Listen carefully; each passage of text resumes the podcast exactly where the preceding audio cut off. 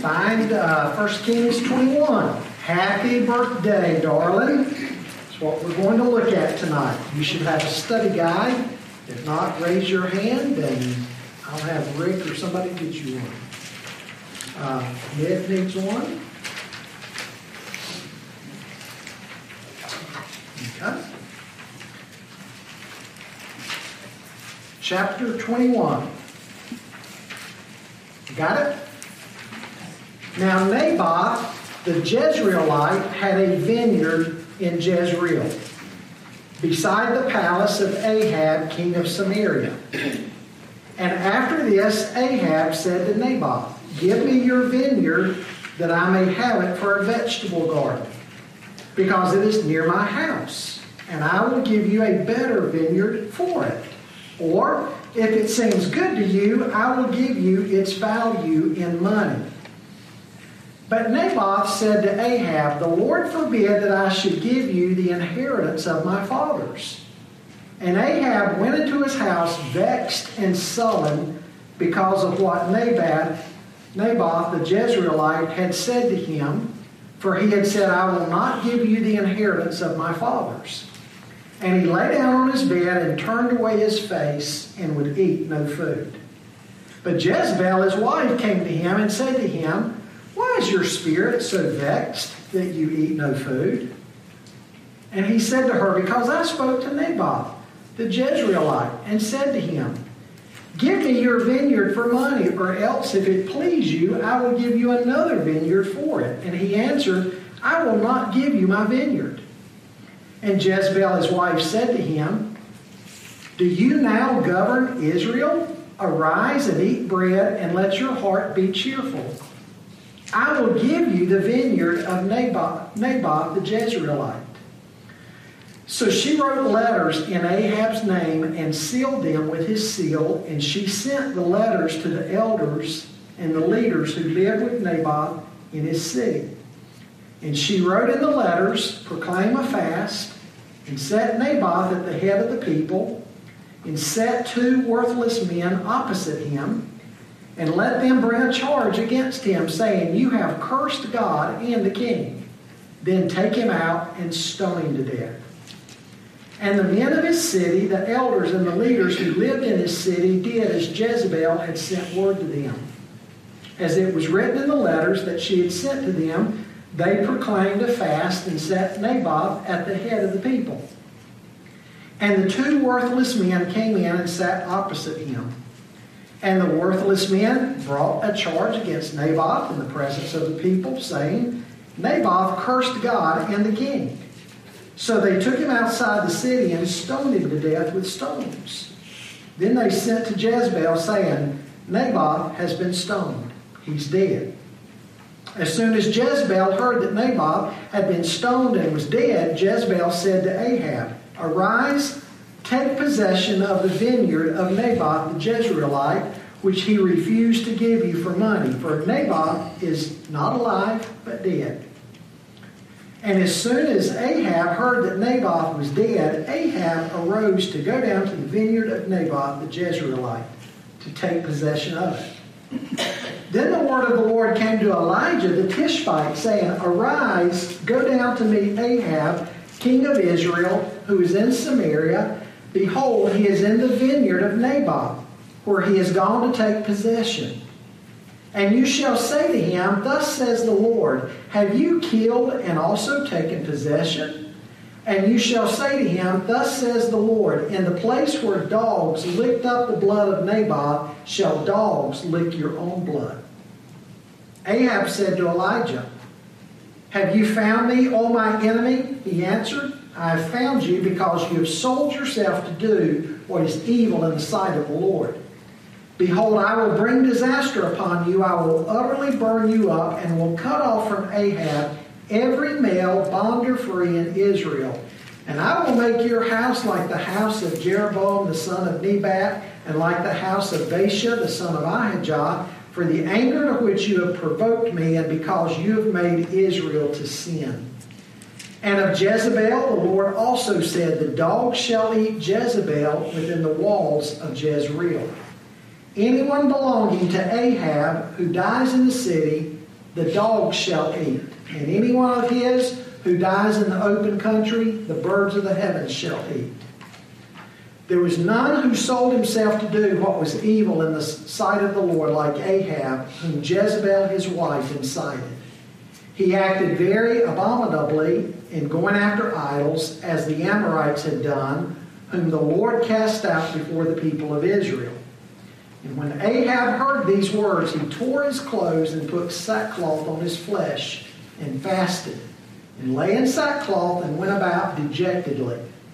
And the word of the Lord came to Elijah the Tishbite, saying, Have you seen how Ahab has humbled himself before me? Because he has humbled himself before me, I will not bring the disaster in his days, but in his son's days I will bring the disaster upon his house. Folks, I want you to remember from last week that Ben-hadad, the king of Syria, was the man that Ahab was supposed to kill. They were supposed to go into battle against the Syrians and they were to kill them. And what did Ahab do? They speared Ben-hadad. Well, tonight we're going to see that Naboth was a man whom the king was supposed to protect. But what do we see him doing?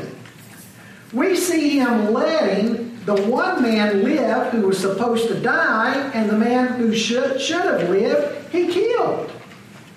Totally backwards.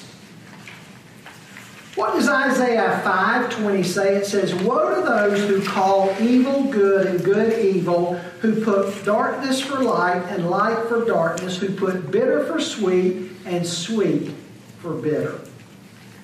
Now, folks, the episode we look at tonight reveals the utter lawlessness and the pettiness, the childish pettiness of Ahab and Jezebel. And, and we see what a miserable reign their reign was over the people. And we're gonna we're gonna see tonight that you can't break God's laws without consequence. The Bible says in Galatians 6 that God is not mocked. Whatsoever a man sows, that shall he also reap. I mean, folks, just think of all the laws that they broke here in this chapter. As we're going through this chapter, I want you to have Exodus 20 in your mind. What, what does Exodus 20 record for us? The Ten Commandments. And there's commandments there about, there's a commandment there about not murdering about not coveting, about not bearing false witness, about not stealing. We could go on and on. And, and we see in chapter 21 here how Ahab and Jezebel, between the two of them, they just broke a whole slew of those commandments. So, first of all, tonight I want you to see that they break the first commandment to only worship God. Remember, Ahab and Jezebel have brought Baal worship into the land. Folks, they've substituted in a false God for the worship of the true and the living God. And what does the Bible say happens when we do that? When we, when we move God out of the picture, when we move His Word out of the picture, and we suppress it, what happens in the land? you open the floodgates, don't you? You open the floodgates to all kinds of evil and wickedness. It's like what Paul says at the end of Romans chapter 1. The people who had suppressed the truth of God, uh, because they had suppressed his truth, uh, God turned them over to their own ways. He gave them over three times in Romans 1 he gave them over. He gave them over. He gave them over. He gave them over to their lustful passions. He, he gave them over to their immorality, to their violence, to their same sex activity. They did all of this because God had given them over he greased the sliding board in the direction that they were determined to go. This was his judgment on on them because they had suppressed the truth of God. Jezebel and Ahab have suppressed the truth of God. And they've opened the floodgates of wickedness in the land. So they're guilty of idolatry. They break the first commandment about having no other gods before him. Secondly, they break the tenth commandment, forbidding covetousness. Look at verses 1 through 4, what's going on there. And remember the 10th commandment in Exodus 20 about uh, coveting, that we're not to covet. We see in these first four verses that, that Ahab and Jezebel, they have a summer place at Jezreel. And so right off, we're kind of being clued in the, the luxury of a king, right? The king's luxuries. They, they have a vacation home. They have a summer home, essentially. And with that summer home, what do you need out beside it? You need a garden, right? Sure. That seems to be Ahab's thinking. He wants a garden. The problem is the garden spot, the land that will be the garden spot next to his summer place, that land belongs to another man, a man named Naboth. Now, he sets up a trade with Naboth. He says, You know, I'll trade you for another piece of land. Hey, I'll give you something even better. If that doesn't seem reasonable to you, I'll, you know, give me a price on the land. I'll give you whatever price you want. Now, folks, on the surface, it seems like the king is making a very reasonable offer, right? I'll give you another piece of property in exchange for this one. I'll give you money. I mean, sounds reasonable, right? Who could be against something like that? But what's the problem? What's the issue? They weren't supposed to sell it. It was Naboth's portion of his inheritance that God gave the children of Israel in the book of Joshua when they entered into the promised land, and each of the families got an allotment of land that they were to hang on to. They were to preserve their allotment for their future generations. And in, in Numbers, I think it's chapter 36, and in Leviticus chapter 25, the Bible talks about this. They were not to sell off their portion of the land. They were to hang on to it.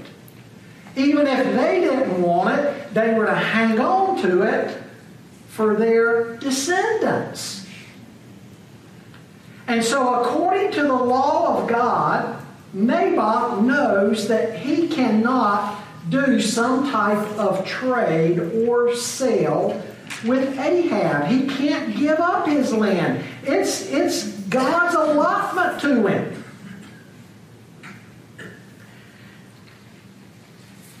That didn't satisfy Ahab, did it?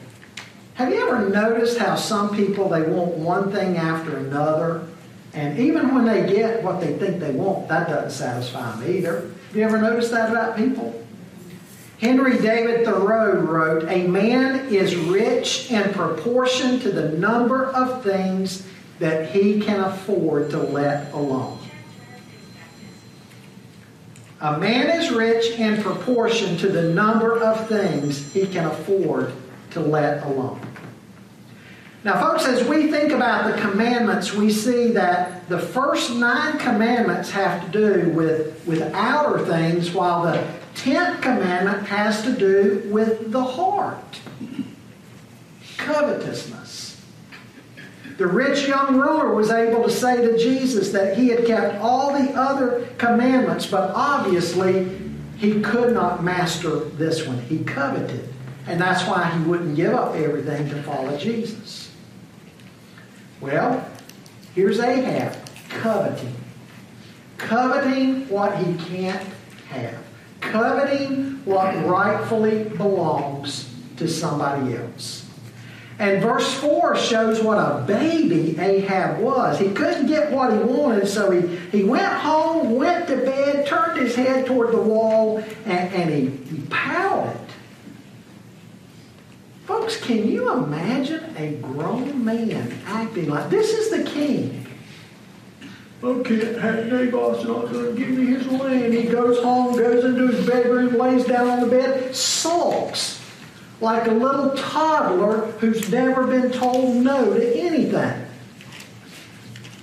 What a pitiful character Ahab is. I mean, just a pathetic individual, isn't he? No character. Greedy, covetous. Can't have what he wants. So he pouts. Well, thirdly, I want you to see they break the ninth commandment concerning bearing false witness. Look at what they do in verses 7 to 10. I mean, this is a wicked scheme.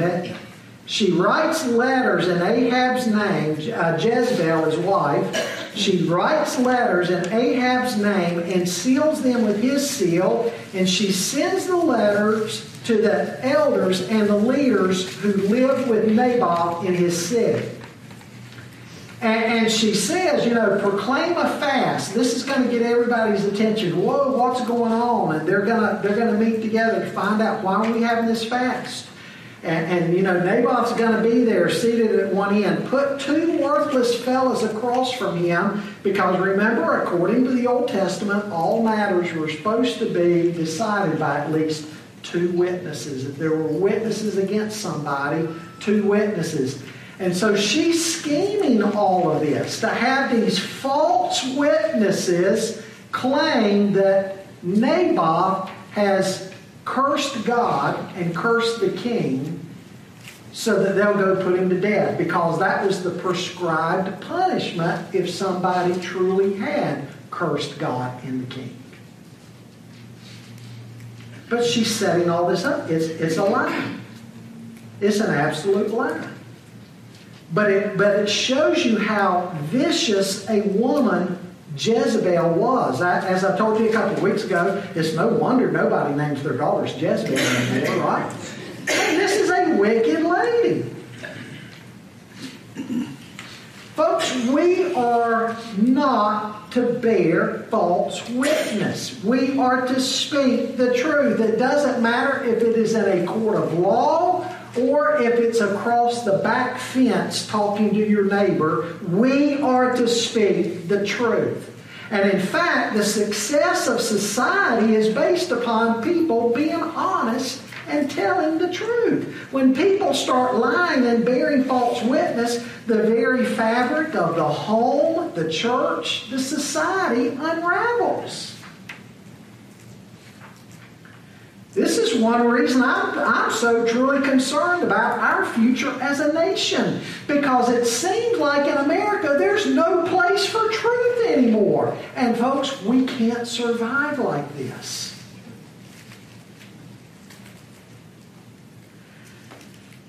Jezebel's problem has to do with her whole belief system also. She came from an area of the world, Phoenicia, where the king could do anything and everything to satisfy his every whim. That, that's the paradigm she would have grown up with. The king, the pagan kings, had absolute authority. And to challenge a pagan king, even if the pagan king was wrong, would cost you your life. That's how she's been reared. Don't tell me it doesn't matter how people are trained up. It does matter. This has been, this has been her mindset. And you know, today as we're training people up, if you train them to think like animals and leave God out of the equation, then how are they going to act? They're going to act like animals. Right? Your training matters. This kind of thinking has been bred into Jezebel. But you know, even Samuel had warned against this uh, being a possible temptation in the hearts of kings, that Israel wanted a king. And the danger was if this king started behaving like other pagan kings. Samuel had tried to warn him how it might turn out. And that's exactly what's going on here. Jezebel even throws in a little bit of religion, doesn't she? Just get everybody together and proclaim a fast. All this deceptive scheme she's going about, this letter and all these false witnesses. Let's just cloak it in religion, you know. If you, if you can sugarcoat your scheme with a little bit of religion, a lot of people just fall lockstep right in behind you. And that's what she's doing. But again, here's another commandment broken bearing false witness. Could you imagine having blood on your hands against somebody that you have borne false witness against them? Apparently, it didn't bother her at all. Totally calloused heart. Well, the fourth thing I want you to see they break the sixth commandment forbidding murder. The result of this scheme is what? These false witnesses say what they say against Naboth. The people take Naboth out. They stone him to death. By the way, over in 2 Kings chapter 9, it's indicated that they also must have taken his sons out there with, with him, stoned them to death too. So there would be nobody who could claim that field. Everybody in Naboth's family line who could claim that field has been killed too.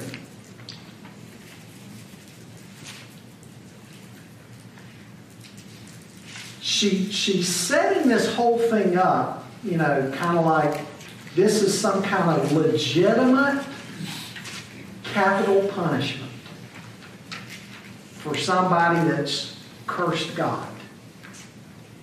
Again, trouble is it's not true. It's a lie. Now, you know, if if a situation like this were true, don't get me wrong, there were cases in the Old Testament, just like in the New Testament, where capital punishment was not only allowed, it was actually prescribed by God. And when the community did it together, it wasn't seen in the same light as murder. It was the judgment of the community. There were certain scenarios in which people legitimately were to put somebody to death. Paul says in Romans 13, in New Testament times, there's legitimate times when when when uh, the government can have that kind of power against something. When somebody has done something worthy of, of death, it's not the same thing as murder. But she's trying to set she's trying to set this up as some kind of case that's legitimate capital punishment. And in this case, it's not.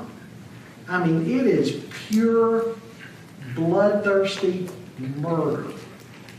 What, uh, what is being done to Naboth here. Well, fifth, they break the eighth commandment concerning stealing. Look at verses 15 and 16. What's Jezebel do? Go get your go get your field, darling. Happy birthday. Enjoy this gift I've, I've arranged for you. And here's this pitiful little pouting king acting like a toddler, spoiled little brat. All of a sudden he gets happy, jumps up. Boy, he goes down to claim his possession of it. So here's Jezebel, wicked, heartless, calculating, murderous. And here's Ahab, this puny, pathetic little character who comes across like a little puppet on a string. And he goes after his, his stolen gift to take possession of his field. Doesn't he feel good about himself now? He can plant his garden next to his summer home. He's got his, he's got his field.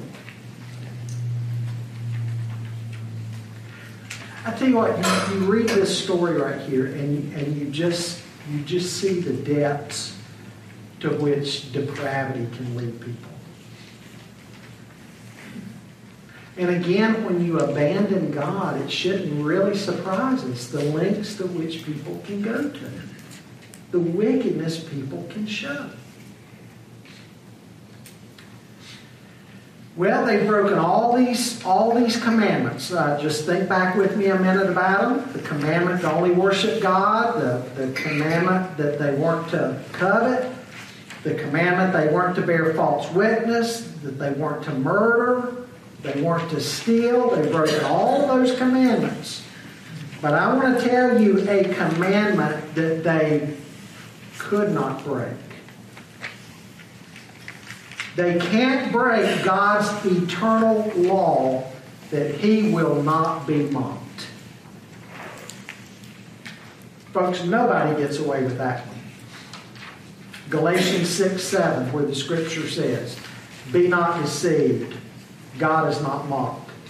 For whatsoever a man sows, that shall he also reap. None of us will break that eternal law. And, and let's see how that plays out, that they didn't get away with it. Verses 17 and following. Look at what happens here. The word of the Lord came to Elijah the Tishbite, saying, Arise, go down to meet Ahab, king of Israel. And he goes on to even say, He's in the vineyard of Naboth, where he's gone to take possession. So here's Jezebel, here's Naboth. He's running to take possession of his little plot of land so he can have his garden. And what's God do? God raises his prophet up, Elijah. Ahab and Jezebel are not going to get away with this. There's a God in heaven who sees. And he tells his prophet that he's to go and meet Ahab and confront him. I, I love the way it says here the word of the Lord came to Elijah.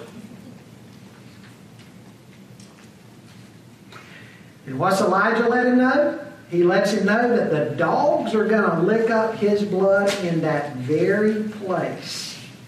And the dogs will eat Jezebel in Jezreel. And on top of that, all of Ahab's descendants are likewise going to be destroyed. Now, folks, out beside your notes there, I want you to write down 1 Kings 22 and 2 Kings 9. 1 Kings 22 and 2 Kings 9. Because when you go and read those chapters and start reading there, you're going to see how this judgment of God takes place exactly the way God said it would. In the next chapter, chapter 22, we're going to see the death of Ahab and how the dogs licked up his blood. Because here's what's going to happen in that chapter. Let me get ahead of myself for a minute. Jehoshaphat's going to, going to come up uh, and meet with the king of Israel, Ahab. And they're going to try to go to war together against a common enemy. And uh, Ahab well, first of all, Jehoshaphat says, let's see what the prophets say about it. They call them 400 prophets, and all of them say, oh, yeah, go. The Lord's giving you victory. And Jehoshaphat's like, is there not a real prophet here who will tell us the truth? Ahab said, yeah, there, there's a man, uh, Micaiah, but I hate him. He never says anything good about me. Jehoshaphat says, go get him. See what he says. And uh, at first, he pretends to go along with the other prophets. He's just kind of baiting them. But finally, he says, No, you know, this, this isn't going to go well. Ahab says, See there, I told you he never says anything good. Well, they go into war. And Ahab says, Jeho- Jehoshaphat, I'll tell you what, you wear your, you wear your royal robes, your kingly robes, but I'm going to go in disguise. It doesn't matter that he goes in disguise. God so arranges it, somebody shoots their, their bow and arrow, and it finds a place right in between the armor where there is no armor, and the arrow gets him. And he tries to fight the rest of the day in his chariot while he's bleeding. And by the end of the day, blood loss, he dies. And what do they do? They take his chariot to this place here where God said to wash it out. And what do the dogs do? Lick up the blood. And, and to, to show you the the, the judgment too, not only do the dogs lick up the blood, but it's also pointed out. Does anybody remember what else is pointed out? Just to show you. All this takes place where the prostitutes bathe. Just telling us what a despicable end Ahab comes to. And it happens to Ahab exactly the way God said through Elijah that it would happen. Exactly. He took, Nate, he took Naboth's blood, and he's going to give up his own blood in that same spot. And then over in, in uh, 2 Kings 9, we're going to see Ahab's son dying and the dogs licking up his blood there on Naboth's property. We're going to see all of Ahab's descendants likewise being wiped out. And then we're going to see the death of Jezebel and how the dogs came and ate her flesh before they could even have time to get a hole dug and get her buried. The dogs ate her flesh. Again, just like God said through Elijah.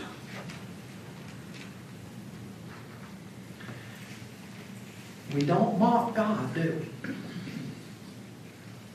They broke all these other commandments and felt like as king and queen in the land, they could do anything they wanted to. They weren't accountable. They could lie, cheat, steal, murder, get away with it. Nobody would hold them to account. God held them to account.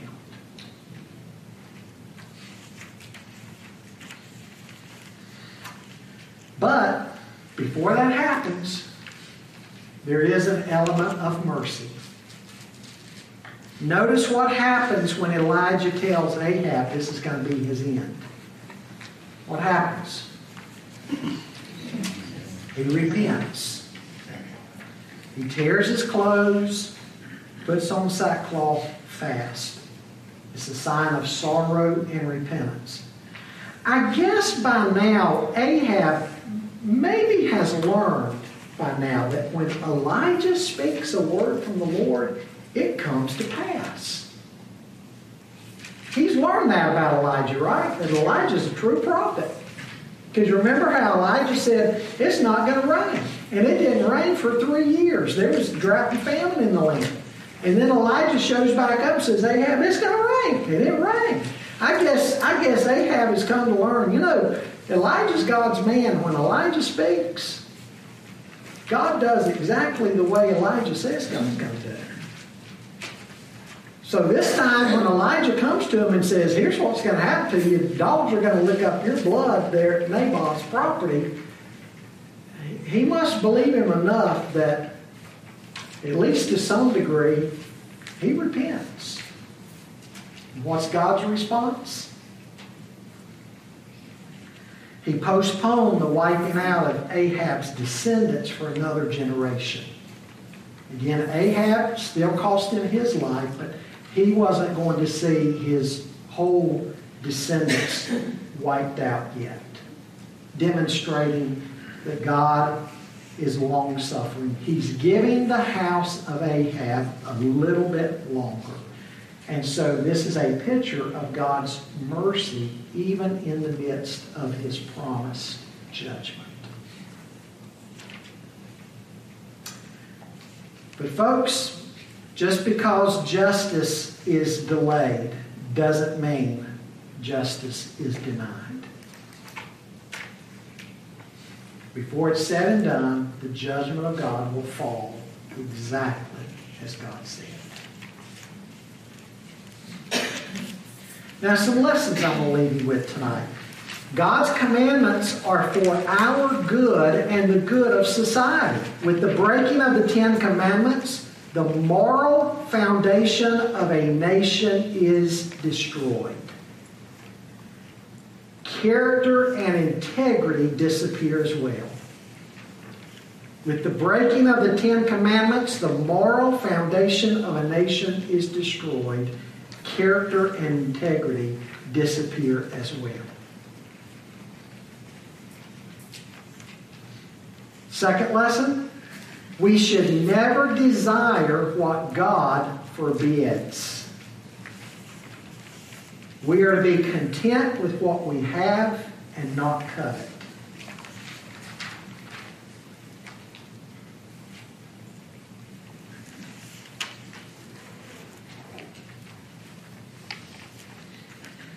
Third, God sees and knows all that we do.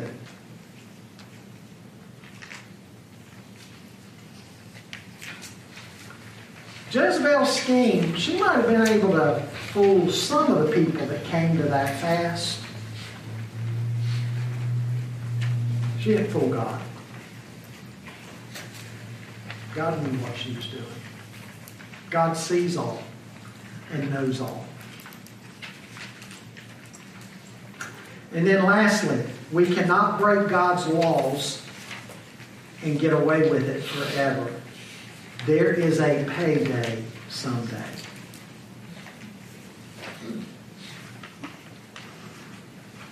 Any thoughts you have in closing?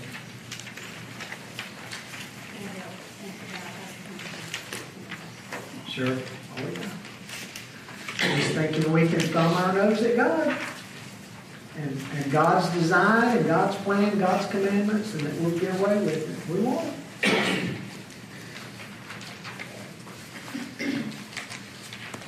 And we're not getting away with it. I mean, again, I, I referenced earlier Romans 1. As Paul says, when you see happening on the streets of a nation, what we're seeing today happen is proof positive you're already under God's judgment. Yes, judgment is, is eschatological, it's future, judgment seat of Christ, but it's also present. It's now. It's now and future. And Scripture says when we see happening what's happening, it's because God in His judgment has already turned us to go our own way.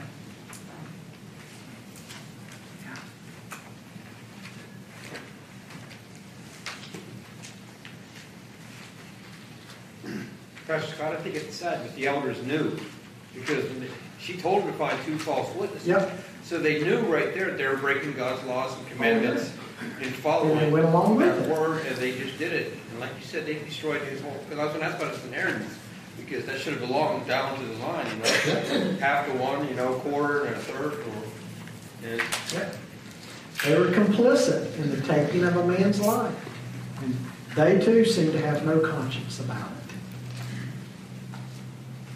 Makes me think of the false witnesses they produced against Jesus. They seem to have no conscience about it. They couldn't get their story straight. Exactly. You know, she brought in God to her plan. They blasphemed God. Uh-huh. So she had just enough of God in it that common people like us Sure. would have said, yeah, kill them. Yeah. They blasphemed God. Yep. Yep. And that's what the false teachers on TV and everywhere else, Yep. they have just a little bit of God. And then gullible people fall for Yep. it. Very sad. It is. Lord? I think probably if she knew enough of God's law to know that you blaspheme the king and God that you'll be killed, then she probably also was aware that Naboth was abiding by God's law, not to sell his inheritance. Sure. She just picked and chose when she wanted to use God's law for her advantage. Exactly. Oh, yeah, she knew what she was doing. She knew. Two, you know, with, uh, imagine, uh, the uh, altar situation. It's kind of obvious that she's a wicked, wicked woman. Mhm. And I can't help but think, how could you not be, how, how could you not know that your national leader is evil? Yeah. I mean, when, you- especially when you see some things like that. Sure. I mean, Yep. And she seemed to manipulate her husband, Oh, yeah. I mean, quite well. Well, he, he just this weak, little pathetic character. Like I say, a little spoiled toddler. And she's ruthless, and he goes right along with, with it.